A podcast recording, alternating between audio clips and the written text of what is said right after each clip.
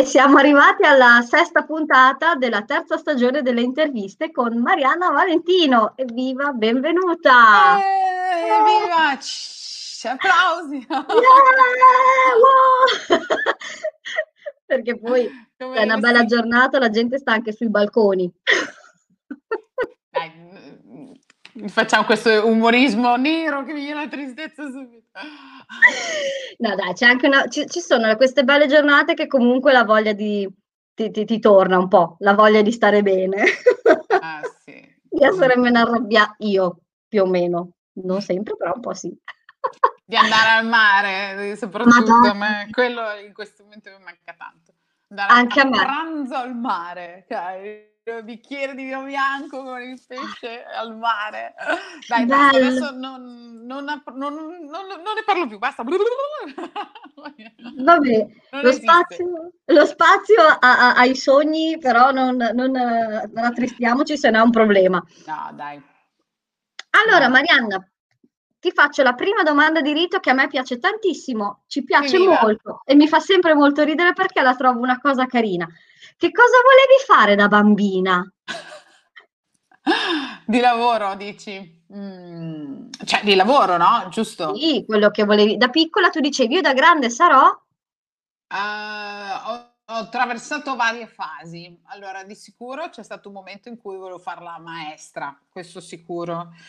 Però mh, mm, ero piccola proprio, ti parlo delle elementari, cioè i primi ricordi che ho, diciamo, no? Poi in realtà è arrivata l'onda artistica, mi ha sommerso fin da subito perché cioè, diciamo che già dalle quarta, quinta elementare io ho cominciato a dire voglio fare la cantante, voglio fare la ballerina, avevo già le mie visioni, diciamo, di palco, luci, attenzione, infatti in un certo senso sono tornate entrambe le cose. Però sì, ehm, c'è un sacco di foto mie quando ero proprio piccola, insomma, dai, adesso non mi ricordo l'età, però eh, sicuramente la fascia della, della, scuola elementare, ecco, con la chitarra o in piedi sul tavolo o con le parrucche, cioè ho iniziato già da, dall'inizio a far subire a, ai tuoi genitori, ai parenti assolutamente, assolutamente. Quello, sì, sì, con musica manetta in camera, sì, era, era, proprio una, una componente assolutamente presente, nella, cioè che nella mia memoria ritorna in modo importante. E poi come si è evoluto il tuo percorso degli studi? Eh allora, diciamo che ehm, si è evoluto in questo modo qua, nel senso che io eh, quando andavo alle scuole medie ehm, ho da subito capito, insomma, comunque ho incontrato una serie di insegnanti che me l'hanno fatto capire che avevo una predisposizione per, per l'umanistica e anche per l'arte in generale ed ero, avevo una capacità, diciamo un talento, soprattutto per il disegno artistico, cosa che mi impegnava tantissime ore. Io avevo tutta questa cosa che ciao, tempere, acquerelli, il puntinato, già me li facevo da sola, cioè avevo proprio il mio sì. trip assoluto. E quindi volevo assolutamente proseguire le scuole superiori eh, facendo qualcosa che mi consentisse di continuare a disegnare. Allora le, l'alternativa era uh, o fare la scuola per... Allora, l'istituto d'arte l'avevo scartato a priori, ma non mi ricordo perché, non te lo so dire perché, e anche il liceo artistico e quindi mh, rimasero o l- il tecnico per grafici pubblicitari oppure la, la scuola per geometri, no? Poi parlo di un momento in cui era molto ridotta la scelta. Allora io a un certo punto... Mhmm Dall'artistico a geometri è un gran divario, eh? No, infatti feci il tecnico per grafico pubblicitario. Ah, ecco, e quindi ho continuato a fare delle gran tavole perché quando ho fatto io le superiori non esisteva ancora l'informatica a scuola. Cioè... Eh, io ho fatto ragioneria e ho fatto stenografia. Esatto. Perché sembra il tempo delle guerre puniche. Eh, io più o meno, non ti dico guerre puniche, ma comunque sì, ti parlo della prima Costituzione, cioè Assemblea Costituente, c'era comunque quel momento lì. Considera che noi studiavamo le font con i trasferelli, cioè avevamo le tavole e andavamo a comprare i trasferelli e facevamo pressione sui trasferibili per eh, studiare il font, capito? Quindi immagina, cioè, la grafica era proprio manualità. I pura. caratteri mobili per fare le impressioni. Uh, sì, sì, cioè la, la china le tavole a china, io la, lo, lo, l'astuccio pieno di lamette che uno che dice ma, cos'è questa ragazza? È autolesionista, invece perché era Beh, l'unico A Bologna ragazzi, attenzione, eh, bolognesi. no, no. A panca bestia. No, no, proprio tutt'altro, anzi io ero una scolaretta modello, si usava la lametta per cancellare la china, era mo- l'unico modo per uh, ovviare a qualche sbavatura o cose così, quindi figurati. E quindi niente, io ho uh, fatto la scuola per grafici e ho cominciato subito il mio percorso eh, nel mondo della grafica e eh, non, non ho fatto l'università perché ero in un momento in cui non mi interessava, cioè eh, e niente, ho cominciato a fare il grafico da subito, la grafica da subito e ci sono rimasta fino a 30 anni, quindi considera che io ho fatto cioè, il mio percorso in varie agenzie di pubblicità, ma facendo anche un buon approfondimento di carriera fino a 30 anni e nel frattempo nella mia vita privata eh, il teatro è arrivato fai conto, boh, 13-14 anni, ero alle superiori, all'inizio delle superiori, ah. che ho cominciato a fare i primi spettacoli, frequentare un gruppo amatorialissimo, cioè proprio livello... Ma era una roba di scuola o era una roba al di fuori che ti sei andata a cercare? No, no, era un gruppo parrocchiale eh, che è nato all'interno di un circuito parrocchiale che, che io non frequentavo, fra, cioè lì è proprio stato il caso, nel senso che tutto è nato perché Uh, un mio caro amico che invece frequentava questo gruppo mi disse guarda che dobbiamo fare lo spettacolo ma ci manca una eh, dovevamo fare la locandiera. Ci manca Porca una sì ma aveva una rivisitazione che mm, certo, gol, certo. cioè il Goldoni Purino cioè vabbè eh, si sarà rivoltato ma è diventato un involtino primavera forse, vabbè ma al di là di quello mi disse no guarda ci manca una assolutamente, siamo nel nerdone totale, dobbiamo assolutamente trovare una persona. E io andai, ma proprio mm, con lo spirito, cioè del tipo, vabbè, ehm, ti faccio sto favore, cioè, mm, non so come dire, era... Sì, è vero, io avevo questa, questa vena artistica molto forte, però il teatro non avevo ancora conosciuto, quindi non, boh, non sapevo che cosa sarebbe successo. Che cosa è successo? Ah, è successo che è andata, è stato un incontro fortissimo perché poi io avevo una parte piccola, ma in questa parte cioè, ci ho messo tutta la, la mia eh, cioè la mia energia del momento, ma cioè, personalizzandola con tutte le mie varie sfumature artistoidi, andò benissimo e io ehm, rimasi attaccata come una cozza a quel gruppo al punto che l'anno successivo facemmo un altro spettacolo e con una parte più grande fino a quando poi non cominciai ad avere parti serie e, e così per insomma 4-5 anni perché poi ho cominciato a fare il corso di improvvisazione a 19 anni ah quindi, dopo giovanissima. Sì, sì, sì l'ho incontrato giovanissima e quindi niente, e quindi è successo così, che io in quel periodo lì, cosa facevamo? Era, era un gruppo talmente scalcagnato eh, che non, non c'era capacità di avere un regista e di avere il controllo sulle battute, eccetera, eccetera. Quindi cosa succedeva? Che noi studiavamo a canovaccio il contenuto e quando andavi sul palco, cioè facevi più o meno quello che era contenuto nell'obiettivo della scena. Ma col poteva... gruppo del teatro? sì! Ma e quindi, e quindi cosa succede? Noi avevamo i teatri così perché figurati con tutti gli amici parenti, il circuito parrocchiale con 8.000 persone sul palco, no? E c'erano delle scene che magari alcune duravano, che ne so, 40 secondi perché c'era chi arrivava dritto all'obiettivo e buono. E c'era chi come quando succede quando sul palco io, boh, cioè atto unico, 40 minuti di caffè. Spostatevi. Sì, ciao, eh, ho capito.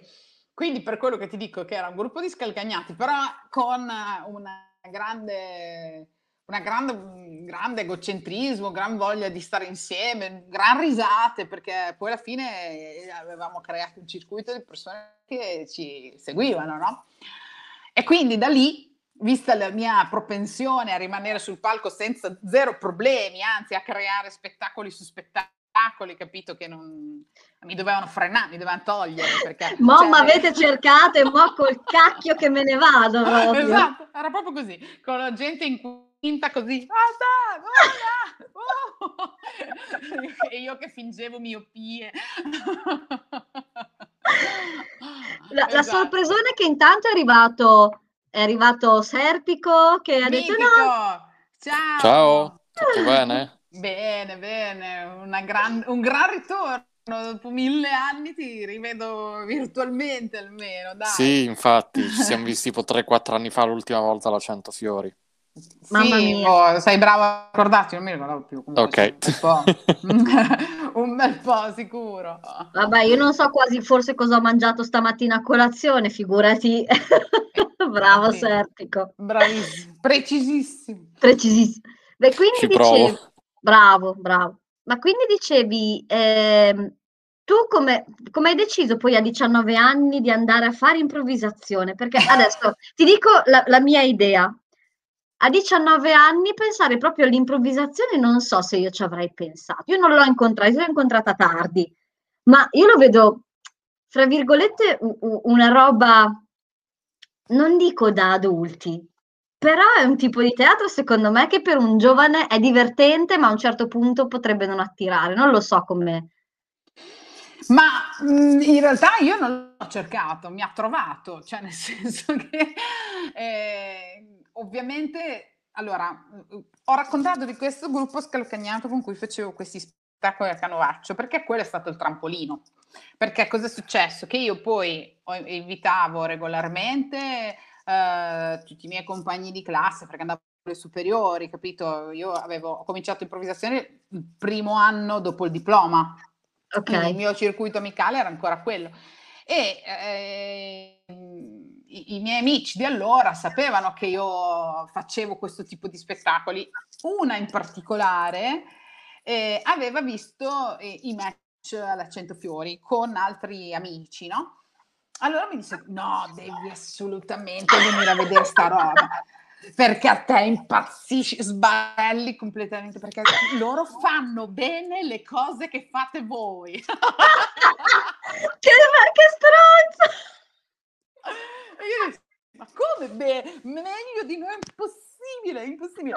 E allora andai con questa, con questa curiosità, perché ovviamente eh, noi eh, improvvisavamo però su un canovaccio, insomma, cioè era un'altra cosa. E poi senza un minimo di tecnica, un minimo di capacità, cioè andavi su alla... veramente quello che c'è, c'è. Ma e, non ehm avevate un regista, scusami se ti interrompo. Sì, però erano, era un gruppo di volontari, quindi... Era, era il prete della parrocchia, quasi. Sì, ma in realtà non c'era nessuna figura, diciamo, appartenente proprio a eh, né preti, né suore, né niente. Anzi, cioè, erano tutti ragazzi che mh, fondamentalmente usavano quella sala perché in genere ci si trovava anche lì per, per fare altro, così stai insieme. E una volta l'anno montavano questi spettacoli e eh, cioè, ci si metteva tipo sei mesi a montare uno spettacolo, perché ovviamente cioè, mh, certo. eravamo un gruppo di scalcagnati dove ci si trovava in, nei, nei, vari armadi delle nonne per fare i costumi, cioè, i giri in montagna. In garage alle prove. Bravissima, esatto. E quindi questa mia amica che, che fra l'altro adesso ha aperto una un negozio di pasta fresca a Fuerteventura, no? per, perché lo voglio dire perché si fa capire la tipo, perché, il motivo per cui eravamo già amiche, perché c'era un... No, beh, vabbè, applausi all'amica, grande... c'era una visione del mondo particolare che già ci accomunava, no? E, ehm, e niente, disse, no, devi assolutamente vedere questo spettacolo. E io quando andai a vedere i match, cioè eravamo giovanissimi, andavamo col motorino, cioè io parcheggiai il mio motorino davanti a Centofiori e rimasi folgorata. Cioè, per me fu proprio una, un momento in cui dissi no, non hai capito, cioè, io quella roba la voglio fare, ma la voglio fare domani. cioè io mi voglio buttare da, dalla regia e andare direttamente dietro. E, mm, e, fu bellissimo, perché ancora me le ricordo ancora alcune, alcune gag, alcune improvvisazioni. Ti ricordi chi c'era in scena? Sì, c'era Cavazzoni sicuramente, la Costanza Olivi, eh, poi c'era mh, la Daniela Morozzi, che mi ricordo ah. benissimo di lei, la Fiamma Negri. Che non l'ho mai vista, ehm, però so chi è, sì. E poi non mi ricordo perché insomma, è passato Vabbè. un bel po' di tempo. E niente, e quindi cosa è successo? Che io poi presi il volantino, chiamai eh, Marchegiani, che era anche allora sì. a, a, gestire questo, i corsi, ovviamente, e tutto il, il circuito ma non c'era posto, erano pieni i corsi e quindi mi no! stai fuori, you're out of the team proprio.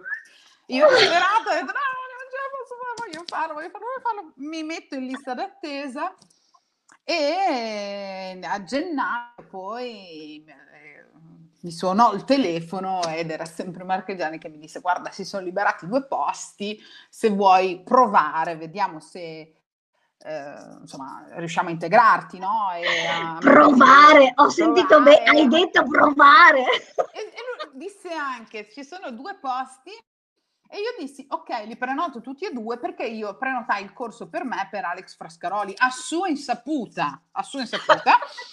e gli dissi, mettiti, mi raccomando, nella borsa un paio di calzettoni perché era l'unica cosa che a me mi dissero per andare a fare la lezione di prova. Mi raccomando, i calzettoni e allora andiamo a fare questa lezione di prova e niente, poi da lì la, la storia, nel senso, nel senso, che poi abbiamo cominciato questo percorso e come dici tu, era, Alex ha due anni più di me, ma poco era la differenza, nel senso che lui ha iniziato Io e te dovremmo, siamo circa coetanee, no? Io e te? Io sono del 79. Ah, beh, io ho un 81, quindi sì, siamo ah, poi lì. Più o meno. E quindi sì, eravamo molto più giovani del resto del gruppo, è vero. Quindi sicuramente eh, poi ho potuto constatare nel tempo, anche insegnando, che comunque mh, mm, o, cioè, o, cioè, o, la fascia giovane che va lì perché sta facendo il corso per i ragazzi, che si avvicina all'improvvisazione, oppure c'è una fascia di dai 30, 35 in su anche, eh, anche 35-40 mi, mi, mi, sentirei di spingere di media, poi beh, trovi ragazzi più giovani, trovi anche ragazzi sì, sì. un po' più grandi, però noi eravamo sicuramente molto più giovani e all'inizio per me fu anche um, un gap importante perché comunque anche dal punto di vista proprio del contenuto delle improvvisazioni culturalmente, eh, sai, eh, io ero più giovane, conoscevo meno cose, quindi... Conoscevi cose diverse, certo. Cose diverse, quindi insomma un po' di fatica c'era. Però poi, insomma, io poi alla fine mi sono sempre sbattuta alla grande, io volevo andare lì, quindi a me... Levatevi. Mi è interessato poco. No, no, levatevi no, è che io proprio non No, non, non sì, coltello fra i denti senza paura, sì, certo. Sì, cioè per me era, era, era chiaro la direzione, cioè quelli per me non erano impedimenti, cioè ci dovevo stare dentro perché era la strada per arrivare là. Certo. E quindi ma, così. Ma poi ehm, quando hai iniziato a essere una cosa seria, nel senso che hai iniziato a insegnare, cioè quando è che hai detto, boh, è, è, è chiaro, è, è proprio la mia strada. È la mia strada. Mm, allora, c'erano state delle avvisaglie, perché comunque eh, io dopo il primo anno mh, mm, incontrai subito degli inviti da, da, parte delle varie associazioni, non, non era così espansa la, la, la, l'associazione nazionale come adesso e non c'erano certo. così tanti improvvisatori come adesso, quindi parlo del 99-2000, era quello l'anno scolastico, quindi 21 anni fa eh, c'erano molte meno persone proprio certo. e molte meno associazioni perché mh, mm, c'era solo l'associazione della LIT che faceva i match, ok? Poi dopo, subito dopo hanno cominciato a, uh, nascere varie situazioni, ok? Ma anche altri filoni spettacoli. Certo. Però lì certo. c'era solo l'avviamento il match, match e un'unica associazione. E mi ricordo che dopo il primo anno c'erano mh, questi spettacoli a Certaldo che eh, venivano organizzati dei match all'interno della, di una festa del paese in Toscana, Certaldo vicino a Firenze e mi chiesero di partecipare, io ho fatto solo il primo anno, e mi chiesero di partecipare a uh, una parte di spettacolo. Fai conto che era spe- una specie di mega match dove ci si cambiava le squadre, ma cioè, nel senso era un match con più squadre, un torneo che si faceva okay. comunque davanti al pubblico. E mi chiesero di fare una parte e io, cioè, partecipai ero terrorizzata perché io eh, avevo dentro al patinoire le persone che io semplicemente un anno prima avevo visto al Cento Fiori, capito? Quindi era passato pochissimo tempo. E infatti io entrai a fare veramente la carta da parati, ero proprio imbattalita pesantemente. L'anfora, il pesce muto. sì, sì, sì. Mi salvò Antonio Vulpio che vide in me mm, mm, una, un grande talento da carta da parati e mi disse e mi fece lui praticamente la scena facendomi da ingresso alla, a una delle improvvisazioni in cui facevo parte e quindi infatti io fui, insomma fu veramente un gesto nobile da parte sua perché non aveva assolutamente nessun interesse, lui era già Antonio Vulpio e quindi insomma mi, mi, mi aprì la strada e da lì poi incominciai da subito a, a ricevere inviti a partecipare agli spettacoli e quindi insomma il mio debutto anche alla Centofiore come professionista arrivò molto in fretta, cioè fai conto che boh, secondo anno, terzo anno, poi vabbè gli anni erano suddivisi diversamente da adesso. Sì. Cioè, c'erano meno gruppi, quindi si accorpavano i vari corsi e così. E, e poi dopo quindi, a un certo punto sei diventata insegnante? Sono diventata insegnante perché eh, ad un certo punto io mi sono sentita che mi, avevo fatto un sacco di esperienza subito, perché considera che poi nel 2000 ho debuttato, nel 2003 sono andata a fare il festival a Berlino, poi sono andata a fare il festival ad Amsterdam, poi ho, insomma, ho cominciato anche a fare un, una serie di ehm, esperienze all'estero che in quel periodo storico lì eh, significava che tu eri stato scelto per far certo. parte della rosa di attori che andavano a rappresentare l'Italia, capito? Non era un'auto-iscrizione. Quindi certo. insomma, un po' avevo acquisito fiducia, nel senso certo. che avevo ricevuto delle conferme.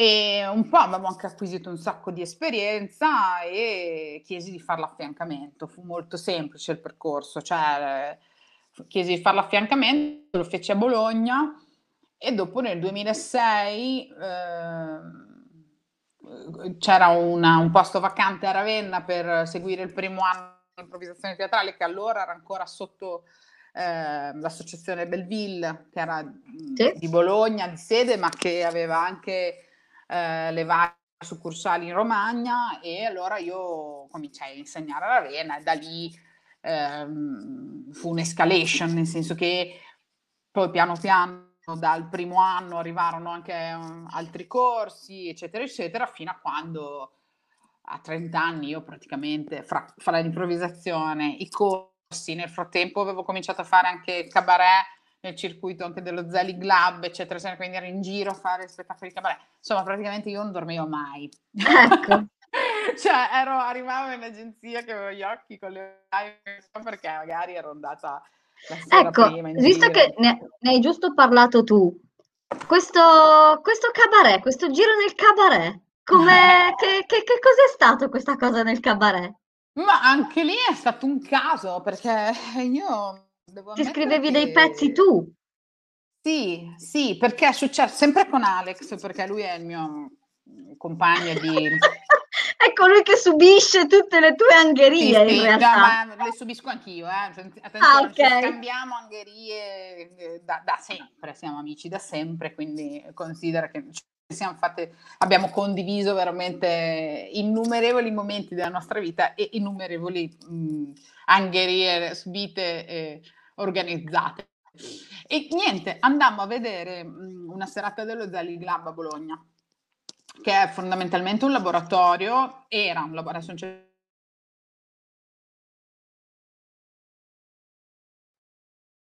Si è bloccata lei o... Si è bloccata lei perché io a te ti Eccola. vedo. È tornata. Ah, non scusate. È... Dove, dove ecco. siamo rimasti? Ok. Dice allora, Zelig Lab che c'era a Bologna, adesso non c'è più. Non c'è più. Um, era una serata di spettacolo, nel senso che c'era un pubblico eh, che insomma, veniva a vedere lo spettacolo, un pubblico pagante che uh, veniva a seguire uh, i, i comici emergenti che ovviamente seguiti dagli autori del, del, circuito Zelig che venivano a Bologna, preparavano i pezzi in anteprima da proporre davanti al pubblico che poi sarebbero stati quelli da selezionati per i provini per arrivare in trasmissione. Ok, era ah, questo okay. mm. E quindi quando noi andiamo a vedere la serata allo Zelig Lab, abbiamo detto con Alex, dai però un pezzo lo potremmo scrivere dai, ma vuoi avere due così come noi che cioè, spariamo cagate dalla mattina alla sera?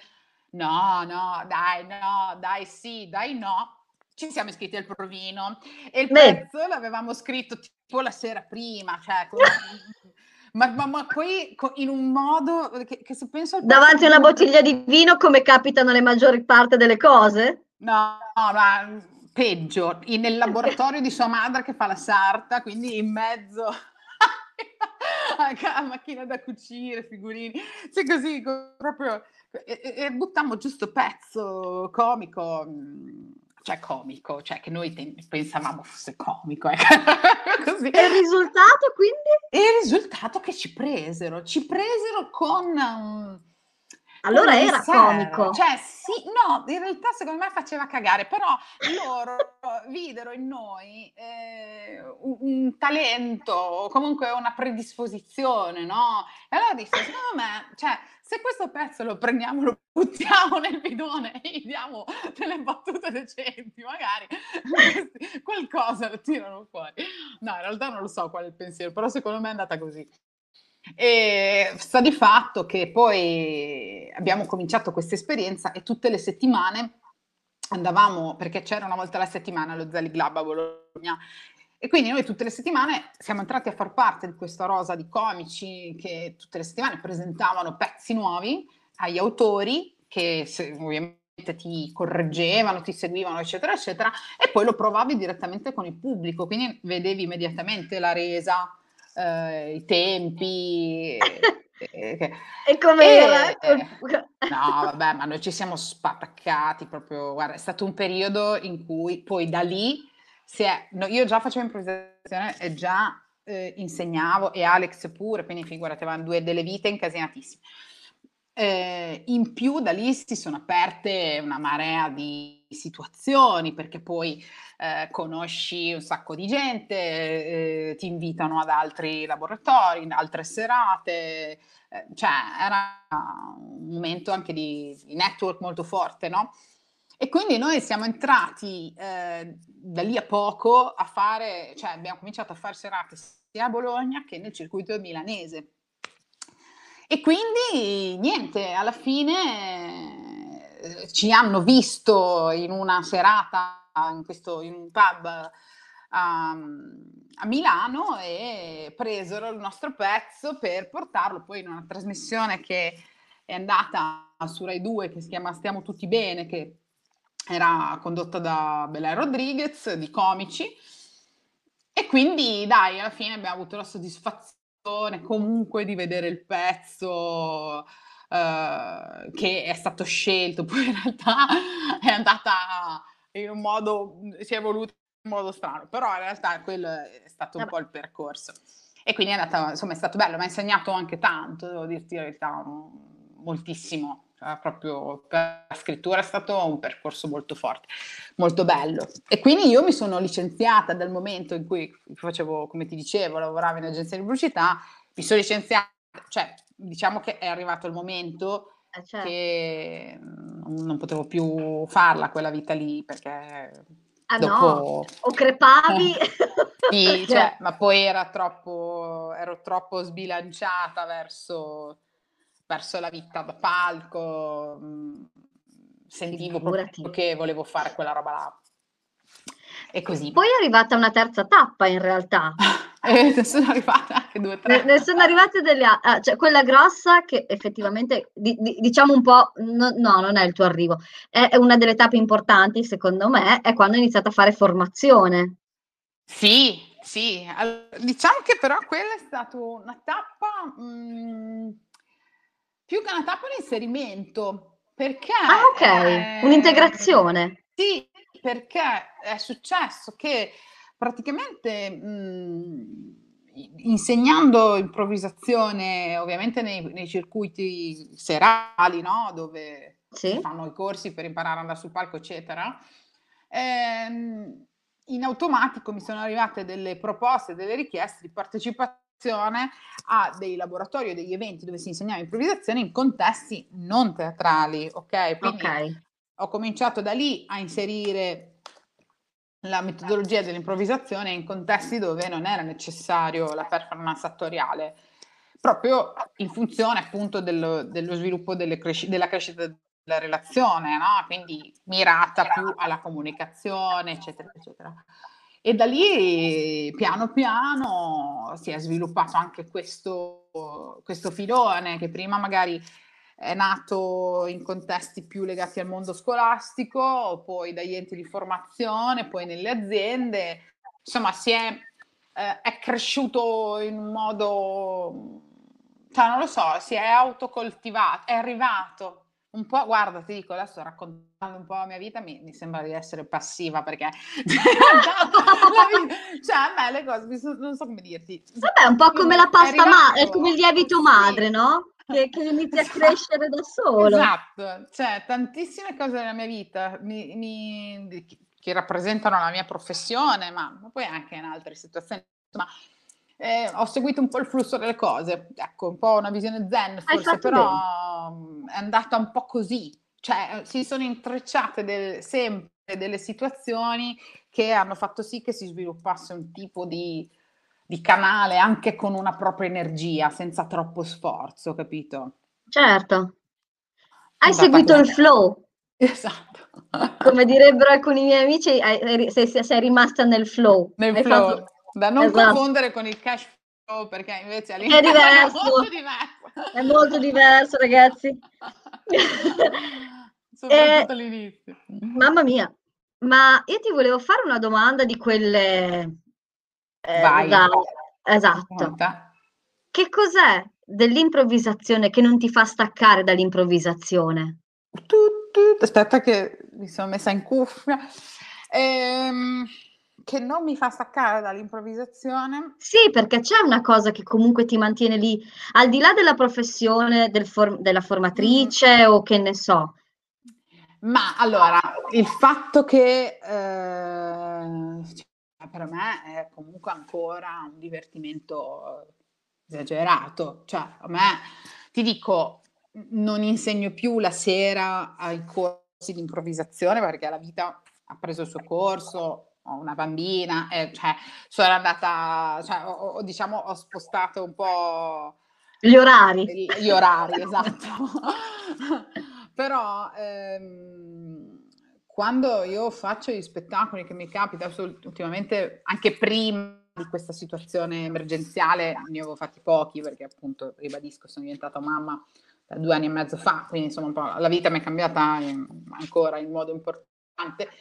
Ehm, però per me è un divertimento assoluto ed è un divertimento libero. A me è questo che mi piace l'improvvisazione, cioè il fatto che io eh, proprio mi, mi, mi scarichi, mi, non lo so, non è, far teatro mi piace tantissimo e l'ho provato tanto nella mia vita e ehm, è un'altra forma di amore. L'improvvisazione a me piace perché proprio io mi lascio proprio, mi, mi faccio travolgere, a me non, mi interessa, io ne ho di resistenze non ne ho, mi ritrovo a fare roba che infatti tutte le foto che guardo degli spettacoli sono sempre storte, sono sempre con delle facce allucinanti, posizioni. Cioè, io ho un amico disperato quando viene agli spettacoli che ogni volta finisce lo spettacolo fa oh io non so come più farti una foto decente. Esattamente, capisco perfettamente. Perché sì, io mi faccio, cioè mi, mi piace proprio l'idea, mi, mi coinvolge l'energia che c'è, mi piace, mi piace anche dal punto di vista sociale. Un'altra cosa che mi fa eh, rimanere attaccata è comunque questo senso, questa community, no? Che sì. comunque, vedi, anche in, in contesti come questo, anche se ci conosciamo poco, non lo so, se il fatto di avere questo comune denominatore abbatte delle barriere, cioè riusciamo subito a entrare in una sintonia dove eh, riusciamo a essere autentici, ridere, scherzare, a, ad accettare anche la presenza di altri e, e, non è una cosa data per scontata, perché no, non, è, non, è, così in tutti i gruppi sociali, cioè, e quindi no. eh, questo aspetto a me dell'improvvisazione piace tanto. Ma te l'improvvisazione ti ha cambiato? Nel eh. senso...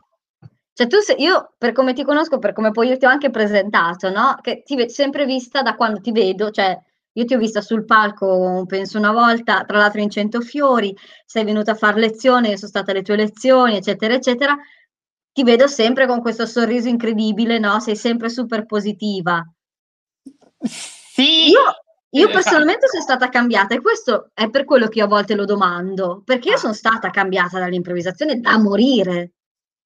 Sì, sì, di brutto anche, cioè sono stata cambiata tantissimo, non, non, non poco.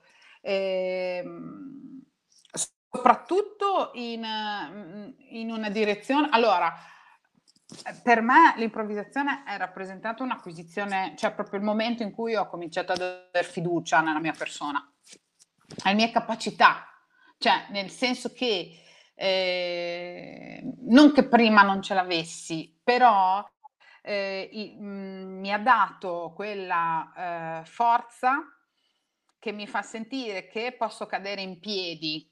Non so se è una metafora calzante che è più che altro comprensibile, però ehm, mi, ha, mi ha generato questa forza, cioè il fatto di dire ok, non, ehm, anche se non ho tutto sotto controllo, ehm, non mi fa venire troppa ansia questa cosa. Ok, poi vabbè, ci sono vari ambiti della vita in cui dopo, comunque se non ho le cose sotto controllo ancora mi viene l'ansia, però quello ah. penso sia parte dell'essere umano. Però questo me l'ha, ehm, me l'ha generato. In più una, mi ha cambiato profondamente in termini di relazione, perché ovviamente esercitandola tanto su di me e insegnando tanto, perché anche insegnare mi ha cambiato tanto, Caspita. mi ha messo sotto la luce, cioè mi ha proprio fatto vedere un sacco di dinamiche mia, del mio comportamento, dei miei automatismi che comunque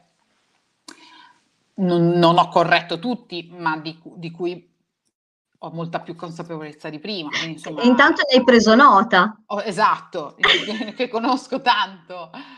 E poi l'ultimo aspetto, che ultimo non è, che mh, mi ha dato modo di ampliare il mio livello culturale in un modo profondo. Perché per, per essere al passo con l'improvvisazione devi studiare non ce la fai altrimenti. Ti prego, ridillo più di una volta che se salta... Cioè, devi studiare perché l'improvvisazione è quello, cioè tu porti sul palco quello che è, fa parte di te. Quindi il tuo bagaglio di competenze dal punto di vista proprio culturale, cosa guardi, cosa hai, eh, come ti sei preparato, cosa hai letto, eh, esperienze di vita, cioè più ne hai, e più avrai la possibilità di tenere il passo anche inventando storie, perché è vero che noi ci appoggiamo alla drammaturgia e inventare storie ha anche uh, una, come posso dire, è necessario anche avere delle competenze tecniche, no? Nel senso anche certo. conoscere il meccanismo de- per inventare delle storie, ma il contenuto è un po' come il lavoro che fai quando fai un lavoro di scrittura creativa, cioè attingi per, me, per inserire il contenuto dal tuo bagaglio esperienziale, che certo. può essere una cultura frontale dettata dalla lettura, film, quant'è, oppure da quello che hai fatto nella vita, da, che, da come ti sei eh, avvicinato no? alla, alla conoscenza in generale. E quindi io in questo senso sono molto grata all'improvvisazione perché mi ha dato modo Sento di una bimba, tanto. è la tua? Sentivo mamma, mi sembra di sentire mamma, ho detto mm, forse devi... Sì, sì, ho la piccola attrice di là che fa già balletti, canta. Davvero? Oh, sì, sì, sì, sì, fa le vocine, sì, sì, assolutamente.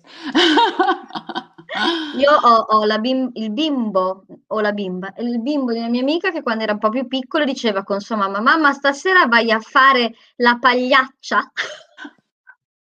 No, mia, Ma in senso mia positivo. figlia non lo ignora ancora perché eh, Beh, ovviamente è piccola, cioè, però diciamo che se fossimo in una situazione eh, di normalità probabilmente l'avrebbe già mh, mm, assimilato il concetto del, del, spettacolo, andare a vedere la mamma, eccetera, eccetera. Adesso, sai, lei ha iniziato l'emergenza che aveva un anno e due mesi.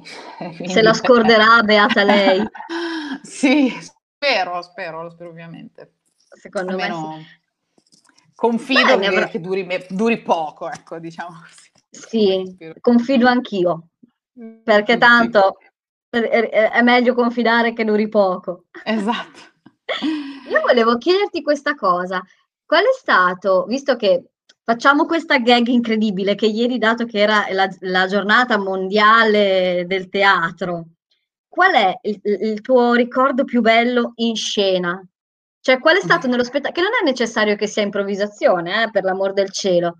Qual è l- lo spettacolo, il momento più fico che dici, cazzarola, e quello lì è una roba incredibile? Allora, ehm il mio momento più bello, mm, che però non rappresenta una sera, ma è stato un momento proprio della vita, ehm, è legato alla mia partecipazione a, a un, allo spettacolo che ho fatto con il gruppo del Ruggito del Coniglio. Ah, cacchio, è vero! Ecco cos'era l'altra roba. Ecco, esatto. raccontaci questa cosa qua. Ecco. Eh sì, ehm, e quindi fondamentalmente mh, mhmm, lo spettacolo si chiamava Anche se sei stonato. E io sono, diciamo, io lo, quando lo racconto per me è stato un regalo della vita. Ecco, a un certo punto la vita ha detto, to, guarda, to, to, ti faccio sto regalo. Invece di vincere un biglietto alla lotteria, un grazie tu beccati sto regalo. E niente, io... Eh, ho partecipato a un provino andando a Roma a luglio, cioè, mm, cioè, quel giorno me lo ricorderò per sempre perché sono entrata in un forno per 24 ore. Cioè, ho fatto un provino che ero sudata come una bestia, già l'agitazione, cioè, insomma, eh, ho fatto questo provino e mh, mm, sono stata presa per fare una parte all'interno di questo spettacolo che eh, vedeva in scena Marco Presta, Max Paiella, eh, Attilio Di Giovanni, che sono i tre, eh, diciamo, personaggi centrali del Ruggito del Coniglio, sì. quindi della trasmissione radiofonica. E il testo era di Marco Presta, quindi ho avuto la possibilità di recitare con l'autore vivente in scena, quindi insomma anche una responsabilità. Esatto, altro che sudare a luglio, peggio. Sì, e vabbè, questo è stato già di per sé bellissimo, quindi insomma, sono entrata a far parte di questo gruppo e sono, sono, sono stata a Roma per un bel po', eh, sia per fare le prove che per fare le repliche, perché poi è andato in scena due stagioni per due inverni, quindi insomma so, so, ho avuto già mh, il regalo parallelo, la possibilità di stare a Roma per un bel po' di tempo e dico da sola, poi ero singola, era un momento proprio di assoluta leggerezza della mia vita, quindi cioè, anche stare a Roma così era, era bellissimo, ho avuto l'opportunità di conoscere la città, vedere, eh, insomma, vivere in Figo. una situazione non turistica, quindi sì, è stato molto bello.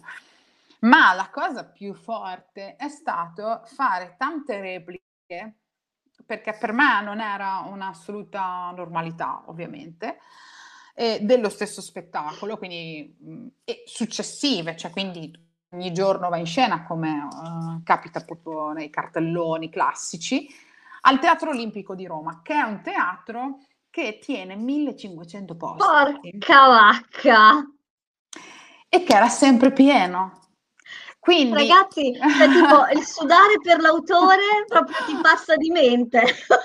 sì, quindi tu immaginati che mh, mhmm, il palco era enorme, cioè era proprio una, un, una dinamica di, di grandezza eh, che, che, al quale io non ero abituata, capito? Cioè i fonici che vengono in camerina ti mettono il microfono e poi arriva il direttore di scena ti bussa 15 minuti, 5 minuti, chiedi scena. Quindi è un altro, cioè per il teatro come l'avevo vissuto io fino ad allora eh, e qui magari se ascolterà qualche attore professionista che questa realtà la vive quotidianamente penserà che io eh, vivevo una realtà non teatrale. Vabbè, però al di là di questo, eh, il teatro come l'avevo vissuto io era molto diverso, cioè era fatto, e eh, tuttora quando mi capita di fare spettacoli, fatto da eh, attori comunque professionisti e ipercompetenti, ma con delle produzioni molto minori alle eh, spalle. certo. E quindi che vedono anche um, una sorta di autogestione dell'attore, ok? Quindi quando io ho cominciato a lavorare con, uh, con le repliche di questo spettacolo, è stato veramente un mondo tutto nuovo eh, e la cosa che a me tutte le sere mi faceva venire in vagone era quando si accendevano le luci e vedevi quanta gente c'era. Mamma 1500 mia. persone che Mamma mia. ridono o battono le mani sono tante. Cioè Ma... senti proprio l'onda della risata che cioè, devi aspettare un, per i tempi proprio tecnici della battuta, devi aspettare un mezzo tempo in più perché per far finire un applauso o una risata a 1500 persone ci vuole più tempo. Ah certo. Quindi, quindi ehm, era fortissimo, quindi io ti dico, ho pianto in scena una marea di volte, un, una figura di merda continua, perché io quando si accendeva la luce mi facevo talmente tanto prendere dalla situazione, dalla bellezza di quel posto, dalla bellezza dello spettacolo, che mi veniva il magone, ma, ma, ma forte.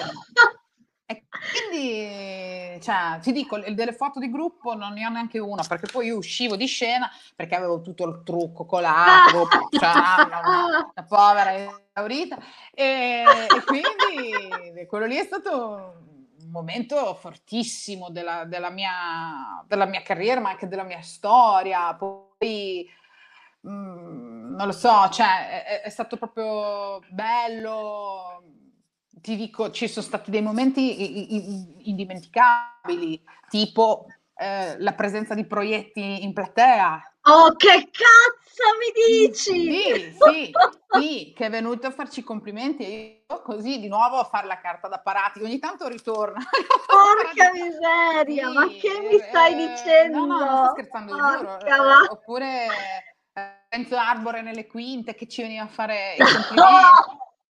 Mamma eh mia, sì. ma io morivo di infarto, cioè io sarei morta di infarto quasi eh, ogni sera. Io piangevo, infatti ah, è, stato, è stato, il mio sfogo. Ora proprio capisco. No, vabbè, ma cioè, me ne sono successi di tutti i colori in quel periodo lì. Ovviamente io ero impreparata a questo tipo di mondo perché ero proprio completamente ingenua anzi tutte le volte mi guardavo intorno come la prima volta che sono stata a New York no? che guardavo e dicevo ma che gra- quanto sono alti si Ero esatto. completamente invisibilio. Allora, eh, questa gag è bellissima perché mm, cioè, rima- è, rimasta nella storia. Vengono a vedere due mie amiche lo spettacolo a Roma e quella sera lì c'era Re- eh, Renzo Arbore. E Renzo, loro vengono nelle quinte perché era finito lo spettacolo, mi sono venuti a fare i complimenti in camerino, così. E quindi ci incontriamo nel corridoio dei camerini e c'era Renzo Arbore e io non avevo niente con me, non avevo telefono, non avevo niente, ero ancora vestita con i costumi di scena e c'erano queste due mie amiche qua E Renzo Arbore è venuto a farmi complimenti personali. No, vabbè! Sì, lo giuro. E in quel momento ho guardato queste mie due amiche e ho detto, Marci, Pina, voi siete la mia macchina fotografica nel tempo. Allora, questa missione nella vita, dovete giurarmi che d'ora in poi se racconterò questo aneddoto voi siete testimoni viventi del fatto che questa rappresenti la verità. Porca miseria! Sì, ah, sì. ragazzi, cioè, ma... Sì, sì, infatti è successa questa roba e dentro loro, loro così, giuratemi, lo racconterete, giuratemi! Adesso tornate a casa, vi fate messaggere, fate il messaggio per Bologna con i rotoloni udite, esatto. udite.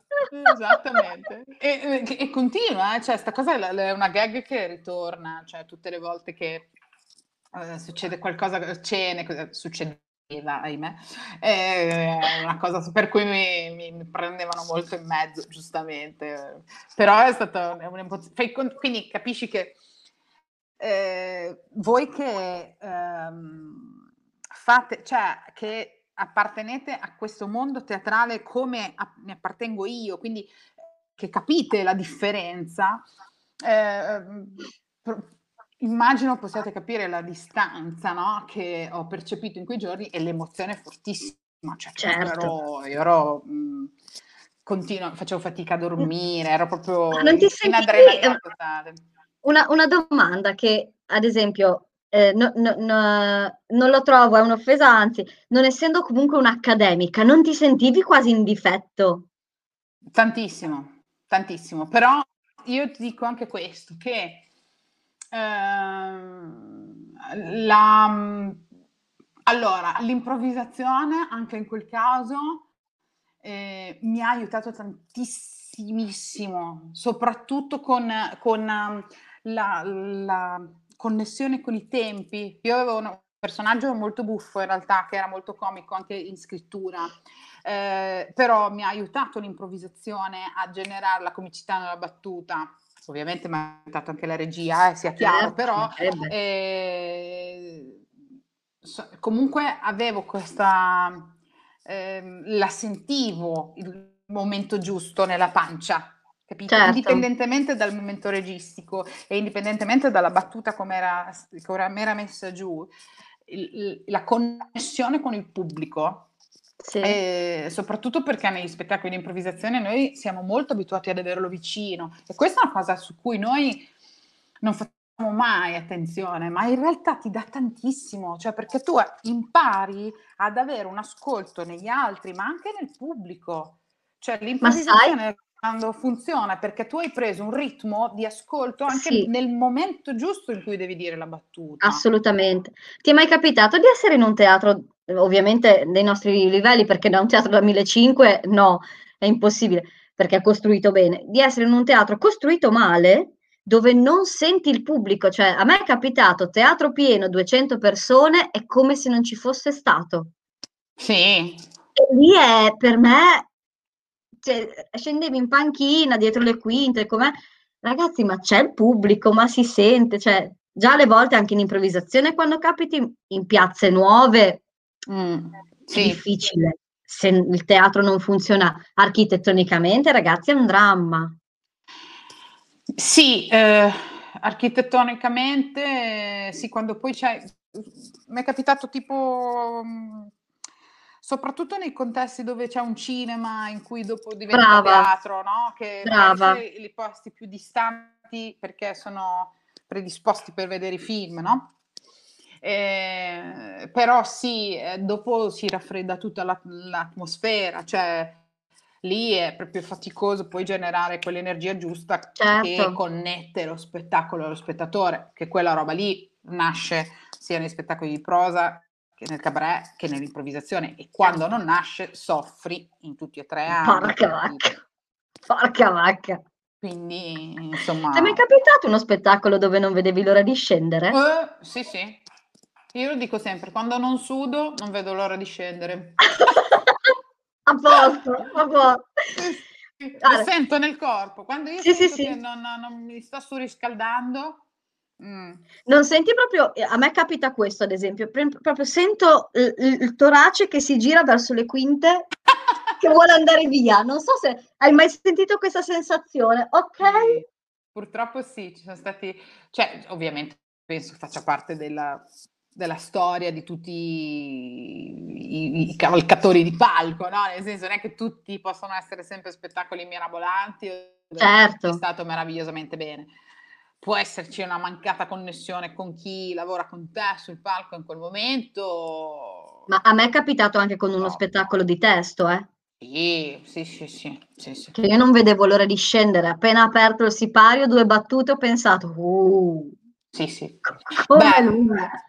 Questo per dire quando ti capita di fare tante repliche dello stesso spettacolo, soprattutto a vicinanza ridotta, e te ne rendi conto tantissimo di cosa significa la sera in cui c'è l'energia, la sera in cui non c'è l'energia. Perché quando fai improvvisazione, sai, è difficile eh, attribuire una responsabilità perché non certo. c'è una, una, un denominatore comune che puoi andare ad analizzare. Certo. Quando invece lavori sul testo, che è la stessa identica replica, ma nella sera prima hai preso l'applauso a scena aperta, risate sempre, nella sera dopo c'è il gelo, allora lì ti rendi conto di cos'è la, l'ascolto del pubblico, di che cos'è l'energia, di cos'è la connessione fra il palco e la platea.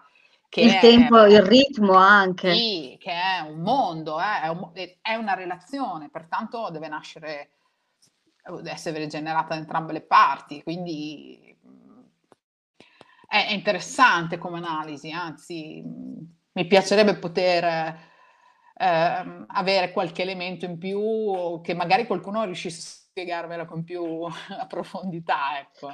Eh, è, è, una chimica veramente complessa, mm. effettivamente. Ti chiedo un'ultima cosa, visto che siamo Vai. quasi arrivati già a un'ora. Urca. Pensa. Eh, gran chiacchierona. Oh beh, anche io infatti ero qua che dicevo adesso gli devo fare questa domanda. Io ho sempre la mia scaletta perché ho paura di prendere delle vie Brava, mm. Perché poi dovete... Fra me e te io non so in realtà chi chiacchieri di più, eh. siamo due che a cena non so se ci dobbiamo andare io e te.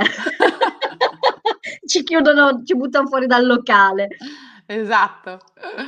Ti volevo chiedere, da improvvisatrice, quasi più che da insegnante, cos'è la cosa che secondo te si può, cioè che, che un, cosa consiglieresti a un improvvisatore di non scordare mai?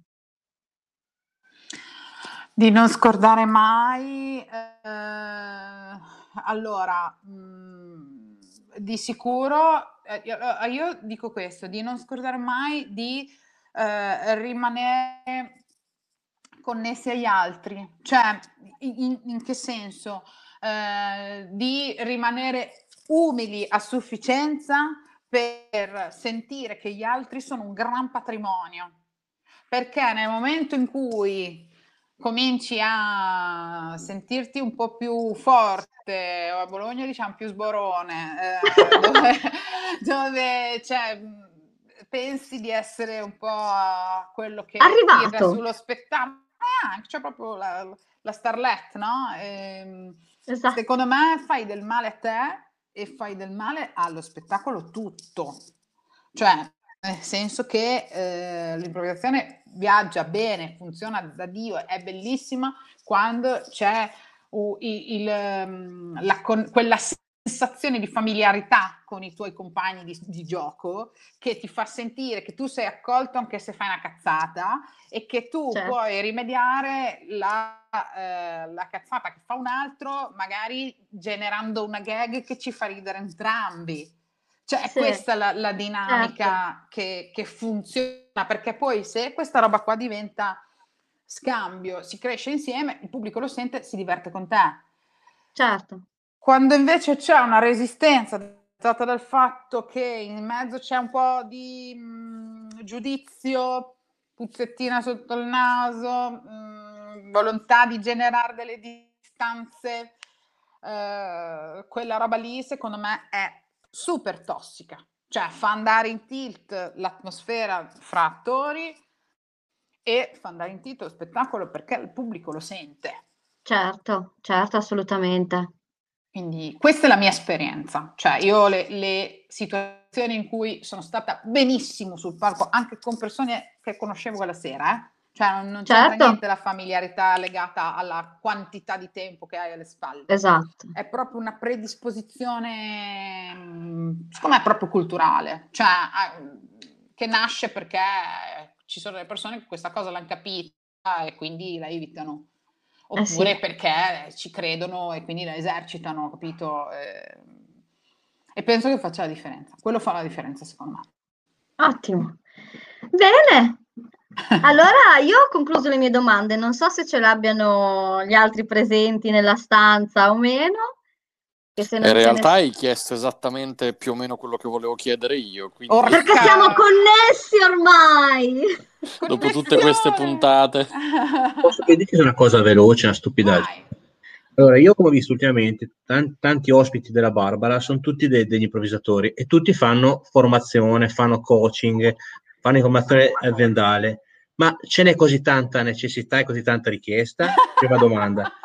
E la seconda, la seconda, ma adesso con, con questo, col Covid che ha provocato tutta questa formazione online, il futuro sarà più online o più a presenza? Porca vacca! Me! Domandona. Una domanda allora, facile.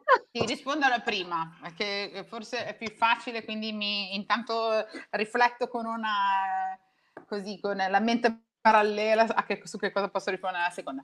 Allora, la, il mondo della formazione, ehm, allora, considera che è una modalità, eh, l'improvvisazione teatrale o comunque tutto quello che racchiude il training dell'improvvisazione teatrale, ok? Cioè gli esercizi che facciamo ai corsi sono un modo per ampliare delle le cosiddette competenze trasversali, no? Cioè sono ehm, una, una, è una metodologia che tu puoi trasmettere anche a, a gruppi che hanno bisogno di avvicinarsi, di eh, interagire meglio con gli altri e di eh, mh, trovare delle soluzioni insieme, eh, eh, imparare a collaborare meglio. Quindi in questo momento storico eh, è una competenza questa che è molto richiesta perché si va sempre più cercando una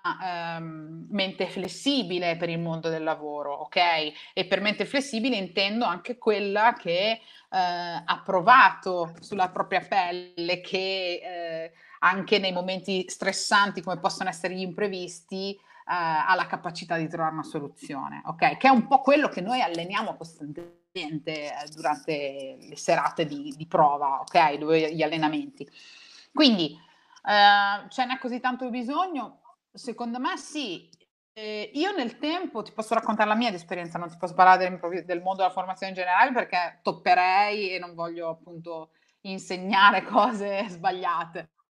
Eh, nella mia esperienza il, la tecnica che c'è alla base, cioè gli esercizi per insegnare improvvisazione, sono diventati un motore per inventarmi tante modalità per fare formazione, cioè che magari non sono solo ed esclusivamente l'improvvisazione schietta, così come la facciamo nelle serate di allenamento, ma che attraverso l'improvvisazione, eh, uniti ad altri esercizi, uniti a dei momenti di formazione frontale, cioè hanno dato l'opportunità di agire creativamente e, e cercare un modo per insegnare questo tipo di, di eh, per, per, allenare le competenze trasversali, unendo quello più un, un mondo di formazione frontale, capito? E quindi a questo mi unisco alla seconda domanda che hai fatto. In questo momento eh, di ehm, ovviamente di connessione digitale forzata, perché siamo nel pieno di un'emergenza sanitaria, e io in questo momento, attraverso questa evoluzione, cioè ho avuto la, la possibilità di imparare anche a fare formazione ehm, usando anche delle tecniche frontali più classiche, ok? Cioè, nel senso, per me ha rappresentato anche un ponte per arrivare a fare formazione anche eh, su tematiche che sono anche più distanti dall'improvvisazione teatrale, un po' come raccontavo prima che magari dall'improvvisazione è nato il cabaret, poi è arrivata la commedia, eccetera, eccetera. In questo modo ho, avuto anche la possibilità di evolvermi e di acquisire competenze, mi sono formata, mi sono, sto studiando, eccetera, eccetera. Quindi in questo momento è più una formazione digitale che eh, è un po' più distante da quella teatrale, ovviamente. Faccio magari degli esercizi dove coinvolgo il pubblico cercando un'interazione, ma eh, non si può chiamare improvvisazione quella, quella che esercito io virtualmente, ok? Quindi sul futuro non lo so, io sul futuro non me ne, non intanto so, di, cioè, vediamo di aprire intanto il canale di Suez. Esatto, non ne ho idea. Secondo me mm, di sicuro questa, questo modo di comunicare virtuale eh, ci ha ampliato la conoscenza del mondo digitale e non verrà tutto sostituito. Cioè, questa è la mia sensazione, eh? non, non, voglio assolutamente fare eh, cioè, previsioni o profezie. Se, secondo me potrebbe diventare uno strumento molto di aiuto. Cioè, io sì. non lo vedo così completamente negativo. Però qua dopo apriamo una filosofia mm. incredibile, dopo eh, diventa... Eh, considera che da un certo punto di vista ha cioè, io, almeno nel mio, nella mia esperienza ha rappresentato anche un'opportunità importante perché certo. comunque mi, mi sta Aspetta. consentendo di lavorare con persone che territorialmente sono distanti da me e sembra una banalità, ma non lo è. Eh no, anzi. Solo in termini di numeri c'è una possibilità ampissima di crescita. Per non ma pensa quando eravamo ragazzine noi. Mm. Pensa quando noi eravamo ragazzine, una roba del genere da formatore aziendale di persona, io almeno avevo sì no il modem 56k quando ero ragazzina, io un formatore a quel periodo non so quanto avrebbe certo. potuto. Mm, non, non, te lo so dire che cosa avverrà. No, no, no, no, no. sono tutte nessuno. cose campate, no, ci mancherebbe. È no, chiaro che... Era perché c'era molta gente che ho sentito che stanno sfruttando e penseranno anche per il futuro di sfruttarlo, perché prediligono il stare a casa propria e lavorare a casa propria piuttosto che contatto reale. Ed è, ed è un male secondo me, però... Eh, no, vabbè, secondo me non, non è così. Uguali. Non è così generico. Comunque si vedrà. Io direi che si vedrà. Eh, dipende da come si evolve l'offerta, sai? Esatto, esatto. cioè, secondo me dipende da che, come si evolve mm, la modalità richiesta, non so, ci sono io ti dico, non, non, avevo confidenza con il mondo digitale prima dell'emergenza sanitaria, quindi l'ho dovuto imparare per forza di cose. Prima io Skype, ma l'avevo aperto tre volte nella vita, cioè che ero una che si connetteva con, mm, con, con regolarità. Adesso che eh, ovviamente è forzato un po', sento tutti i limiti, però in realtà vedo anche tante opportunità di vicinanza, di connessione. Ehm, cioè, secondo me è uno strumento che comunque eh, potrà, cioè, ha un suo aspetto interessante di mettere in relazione le persone. Poi da lì a dirti cosa avverrà, Vabbè, la mia. non lo sa nessuno perché non lo so e non, non, ne ho neanche idea, cioè nel senso non, non so neanche mettere una mia... Beh, dico una cosa carina, dai. Mi sono divertito a vedere un video di come si sta davanti alla telecamera. Ah, l'ho registrato io? Eh, sì. Ah, ok. ok, ok.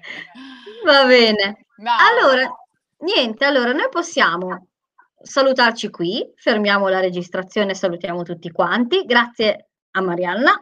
Grazie, grazie mille. Seguitela Mariana Valentino, Teatro per Formazione su Facebook, c'è il Grazie. sito di Mariana Valentino, eccetera, eccetera, ma ci sarà anche il post, eccetera, eccetera, con scritto tutto quanto.